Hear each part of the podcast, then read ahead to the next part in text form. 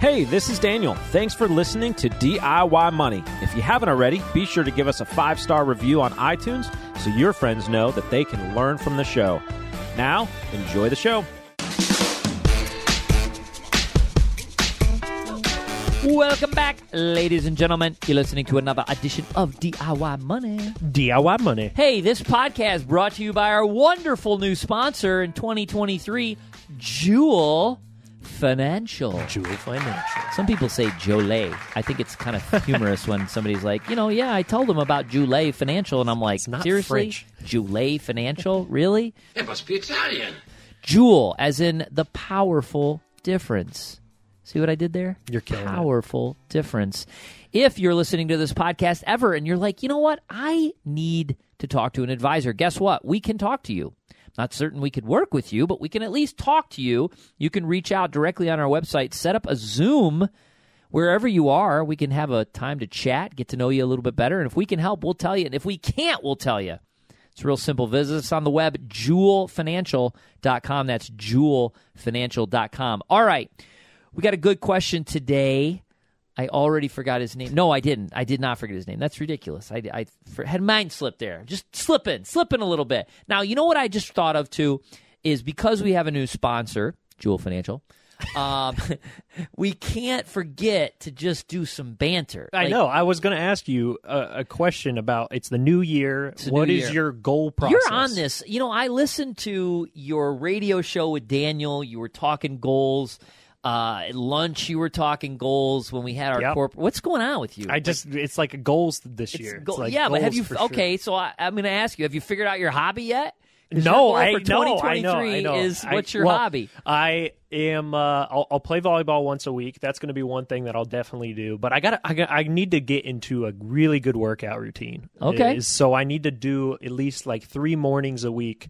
Uh, get into a, a workout routine. I'm going to lay it out and lay out kind of what my full exercise routine will be. I like that. Let's say you train your biceps. Blood is rushing into your muscles, and that's what we call the pump. It feels fantastic. Okay, so we're gonna check on your workout routine and your and your uh, that that will be your quote hobby, right? That's where you're gonna kinda Exactly. thrust Yep. some energy. I like it. Um, for me, so I I just had an injury. I'm very very frustrated about this. I mean, this is like as real time as you can get. Like literally last weekend, I did a just a, a little 5K with my son, and I wanted to try to get a race and. I, honestly, I went out to try to crush it. Which I mean, I was you ran like a six minute first mile. yeah, 650, um, which I was really happy with. And then I started having some hamstring problems. And since I was like right up front, I didn't want to. I should have immediately stopped and walked. Like I, I should have just the minute I felt it, I should have stopped, pulled off to the side, and just walked. And I didn't. Pride, pride got in the way. So I pushed through the second mile and felt it even more. And then, yeah, Done. so now I'm off. Now I don't know what I'm going to do. I mean, I'm going to continue to run. I still have my goals for 2023, but I'm laid up for a while, which is not fun. Not good on the psyche either. Um, other than that, you know, I have I have a lot of uh, you know, you know my five F's: financial, fitness, family, friends, faith. So I I have all of those kind of compartmentalized, and I'm I don't know. I'm ready to have a great year. Okay. I really am. I'm ready to have a great year. So, but publicly, the running the running goal is probably the most you know public goal that I have, and I'll just have to recover and get after it. Okay. It stinks. We'll get old. updates. We'll fi- we'll see. Oh yeah, absolutely. You've been hobbling around the office. Yeah, it's not fun. All right, let's go to Matthew. Who's got a question? Matthew, what do you got? DIY. Hey DIY Money. My name is Matthew, and I have a question about the opportunity cost of surrendering a variable annuity. Earlier this year, I rolled a portion of my retirement savings from a few inactive 401ks of past jobs into a handful of variable annuities. These annuities do not have any premiums, and the money in them is allocated into a large cap mutual fund with an expense ratio of 0.5%. Aside from that, I maxed out my own IRA and HSA, and any additional income is invested in a taxable brokerage account. If surrendered today, the total cost in surrender charges would be around $5,000. There is also an annual charge of at least 1.5% for accumulated value for the life of each policy. If this is correct, I'm looking at an annualized gross expense ratio of about 2%. What is your advice here? Should I eat the cost of surrendering now or pay the annual charges until the surrender period is over? Okay, Matthew. Um, I find it fascinating. This is the first time we've ever had a, a, a question, to my knowledge, about an annuity. Yeah, Um, but we in- get them all the time in our business. In our line of work, we get annuity questions all the time. Um, my running joke is that we run an annuity triage center Good work, doctors. Thank you, doctor. to try and help folks who have been sold annuities, because that's normally what happens. Very few people go out to buy an annuity, they're often sold an annuity. And uh, they come to us to try to figure out how to get out of those annuities. And sometimes there's they're just stuck. I mean, the math is too extreme to get out of them. Um, and so I brought the question up because I want to try to caution some people about them. Now, inevitably, with 10,000 listeners every episode, somebody's going to be listening this that's in the business and they're going to be going, Quint, you don't know what you're talking about. Newsflash 20 years ago, I had the variable life health annuity license along with my Series 7, and I sold them. And I sold them for a firm who pushed them aggressively. And it was one of the catalysts that led to me going, I don't want to do this. I can't, in good conscience, do this. I don't think these should be bought. I don't, therefore, I don't think I should sell them. I understand why they're sold. They paid 7 to 10% in commission. And when you sold them, you won these awesome trips. But ultimately, if I was going to be in the business for the long haul, I had to feel good about what I was doing. So I gave up those licensures. I immediately said I'm not going to do this, and I gave up all the the licensures that I had to sell those those products. So I knew the business. Um, it's not changed much, although there's a lot new of new bells and whistles that have been added. My guess, Matthew, is that you bought this because uh, maybe there was a variation to the product that gave you some warm and fuzzy. So, for example, standard very standard um, you know nuances to a product like this is a uh, standard death benefit. So you put a hundred grand in. Uh, and you know the market drops to seventy thousand dollars, and you open your statement. You have a heart attack. You drop dead your spouse or your beneficiary is going to get a hundred grand. So there's a locked in death benefit. That's an insurance kind of component. That's why these are sold by insurance companies first and foremost.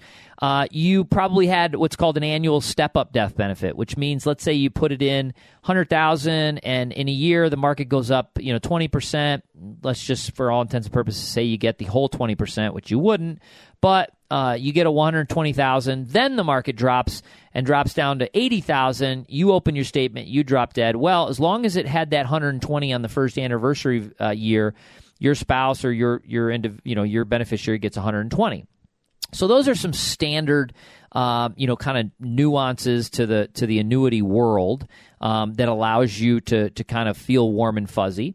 Uh, there's also nuances uh, called things like guaranteed minimum income benefits, and people tend to get blindsided by a rate of return. They they are sold a guaranteed rate of return, and what they don't realize is that that guaranteed rate of return is actually based on um, annuitizing the annuity. I know I've lost half of our audience, but uh, basically, what I'm what I'm here to tell you is there's all sorts of variations of these products that make them sound and and kind of feel wonderful until someone owns it, and then more often than not, they spend a few years with it, and then they go, "Why did I do this? Uh, this doesn't make sense to me. I don't understand." Or heaven forbid, and we see this one a lot is that someone was sold this guaranteed minimum income amount, um, let's call it 7%. Five years goes by, um, and they, they continue to look at their statement, and it's going up 7% every year. Unfortunately, they're not looking at the small print that says guaranteed minimum income benefit. And they call up their agent and they say, Hey, I'd like to take the check for 150000 or whatever it is. And he goes, Well, I I don't I can't send you the check for 150,000. They're like, "What are you talking about? That's that's what I'm looking at." And they go, "No, no, that's it. That's the income side, which means we have to turn that on and start paying you income over the rest of your life." And you go, "Well, I don't want that. I want the amount that it says right there." No, no. You see to the right, you see that other amount that says surrender value? That's the amount we would send you.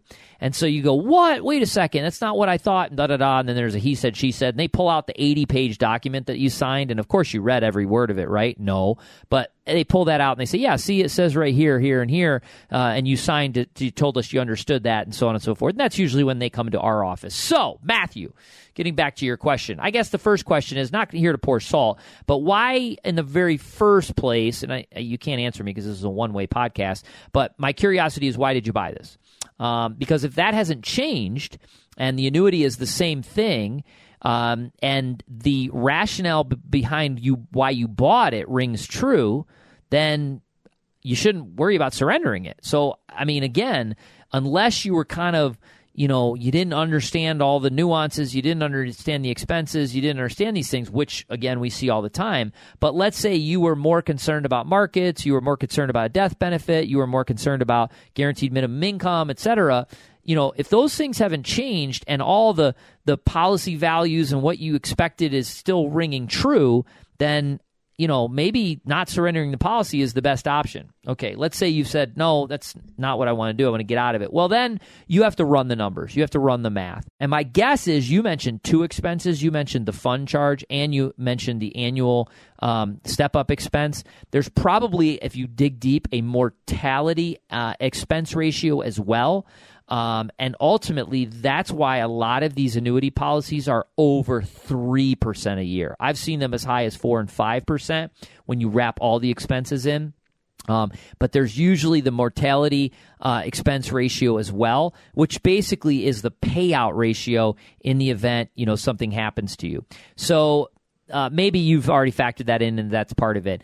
I would just run the math. I would run the math that says, you know, okay, if I surrender this thing, um, you know, I'm I'm gonna take the hit. It's five thousand dollars as you mentioned. So I'm guessing maybe it's around a hundred grand you put in. You're a year into it. Maybe it's a little bit more um, and you're going to say, okay, I, I want to get out of this. I'm going to, you know, invest in this, something else. It has no expenses, and I'm going to make that up in, you know, percentage wise, just based on the fees in two or three years. So you can run that math, and you can determine, you know, yeah, now's a good time, or I should wait, etc. Um, what you want to be careful of, I, I don't think you'll do this. Is there, believe it or not, are salesmen out there that say, oh, I'll you can roll this over to another annuity and I'll give you a bonus to do it.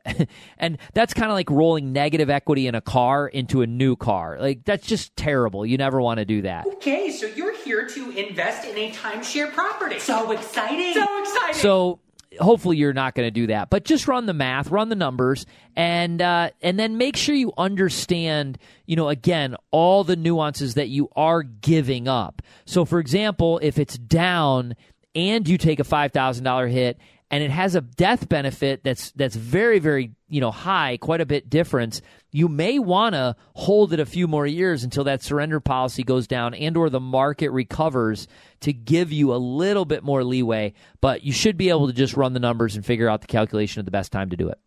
Yeah i mean i don't, I don't have a ton to add to your answer. I think that's that's a great way to answer it.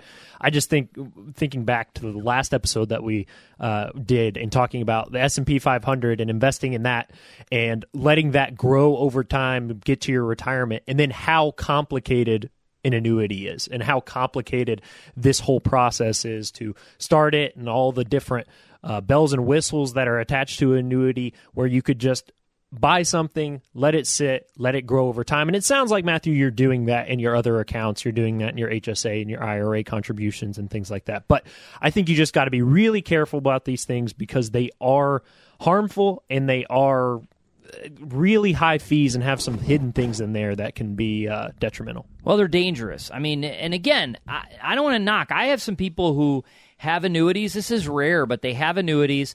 They wanted them for the payment stream. Yeah. You know, a, annuity used to be um, an adverb. Now it's a noun. Now it's become a product, but it was an adverb. It was a stream of income you couldn't outlive. So like a pension. And I have we have some people who have opted for that. Mm-hmm. You know, they've used sort of they've they've waited out. They don't have beneficiaries. That, you know, they're going to use the whole they want to just spend as much money as they can, you know, that sort of thing. And if they die, they die. It is what it is. And they opted for an annuity. No problem in that situation. But it's rare that we see that. Very rare. So if ever, you know, you're out there and you're you're getting sort of uh, encouraged to buy or or invest in an annuity, please make sure you do your homework. That's the biggest takeaway from this is make sure you do your homework. Okay, good. I think you can wrap it up. Let's do that then. Let's wrap it up. Uh, remember, friends, the secret to wealth is very simple live on less than you make, invest the rest. Do so for a very long time. Make it a great one.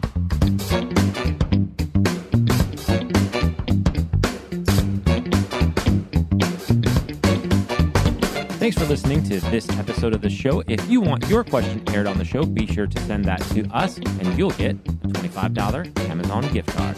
This show is for entertainment and educational purposes only and is not intended as personal financial advice. Before making any financial decision, please do your homework and consult a financial advisor as needed.